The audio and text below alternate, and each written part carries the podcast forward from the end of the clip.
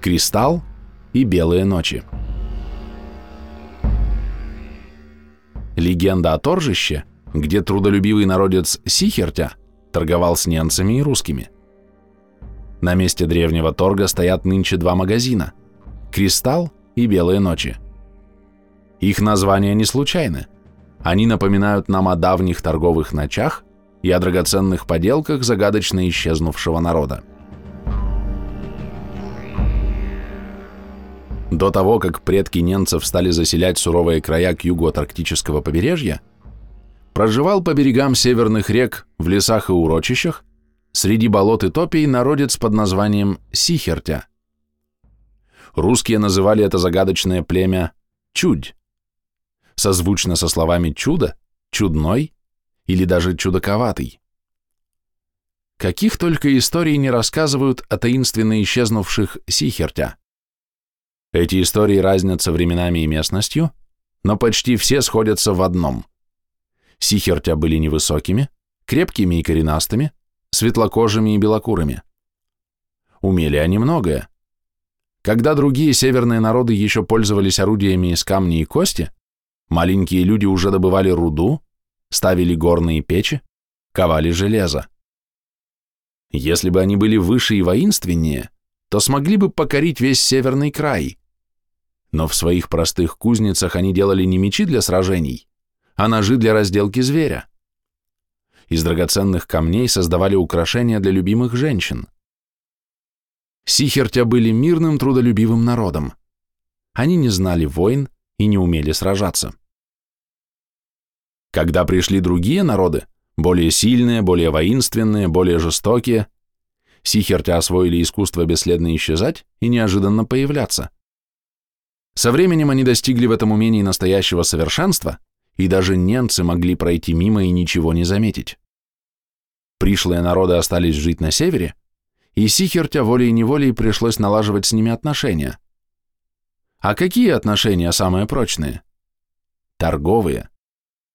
Вот только маленькие человечки очень боялись встречаться с великанами. Но они были хитры, изобретательны и придумали необычную форму мены. Торжище без продавцов. Легенды о таких торжищах сохранились по всему северу, от Печоры до Енисея. Мена происходила следующим образом. Белыми ночами сихерти выкладывали в определенном месте изделия из металла и драгоценных камней и уходили. В назначенный срок сюда приплывали суда, спускались купцы, забирали то, что им нужно, и оставляли то, что привезли взамен. Там, где несколькими веками позже появился Нарьянмар, тоже когда-то жили и торговали сихертя. Сохранилась легенда, что большое заболоченное поле, на котором горожане устраивали зимой лыжные гонки под названием «Северное сияние», как раз и было одним из торжищ древнего северного народца. Почему Сихертя выбрали именно это место? Не так-то просто ограбить базар, где нет ни одного продавца, если базар расположен не на речном берегу, а в глубине суши, среди болота. Пока волочешь награбленное к берегу, пока спускаешь на воду лодки, пока отчаливаешь от берега, можешь нажить себе большие неприятности, а то и вовсе лишиться жизни.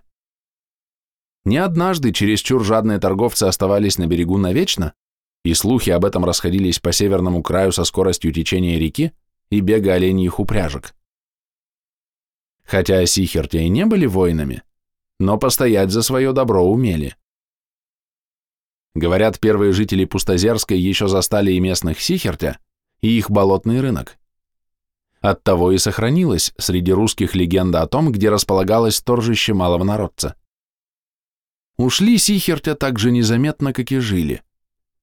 Никто не видел их исхода, никто не знал, куда подевались умельцы северного края, и почему на месте прежних базаров больше не появляются их товары. Видно, слишком много стало людей вокруг, и слишком опасным сочли соседство с великанами Арктики. Одни говорили, что народец скрылся в горах подобно сказочным гномам, другие считали, что сихерти растворились в бескрайней северной тайге подобно не менее сказочным эльфам. А третьи, и таких было особенно много, утверждали, что чудаковатые сихертя скрылись под землей. Легенды об ушедшем под землю низкорослом народе известны на русском севере, на Урале, в Сибири. Когда в Зауралье и на Алтай пришли русские рудокопы, то, к удивлению своему, обнаружили, во многих рудниках уже кто-то работал до них. Местные племена, никогда не занимавшиеся добычей руды, охотно показывали заброшенные месторождения, а русские только удивлялись, как далеко забралась таинственная чуть. Разрабатывая месторождения, новые хозяева находили в них древние орудия труда, а иногда и скелеты погибших под завалами работников.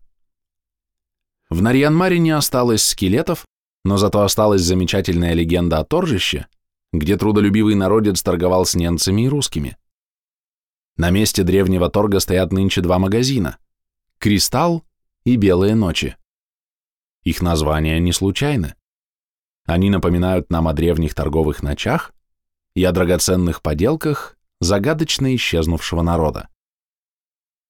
Адреса домов – Нарьянмар, улица Ленина, 27Г и 27Д. Автор текста – Игорь Маранин.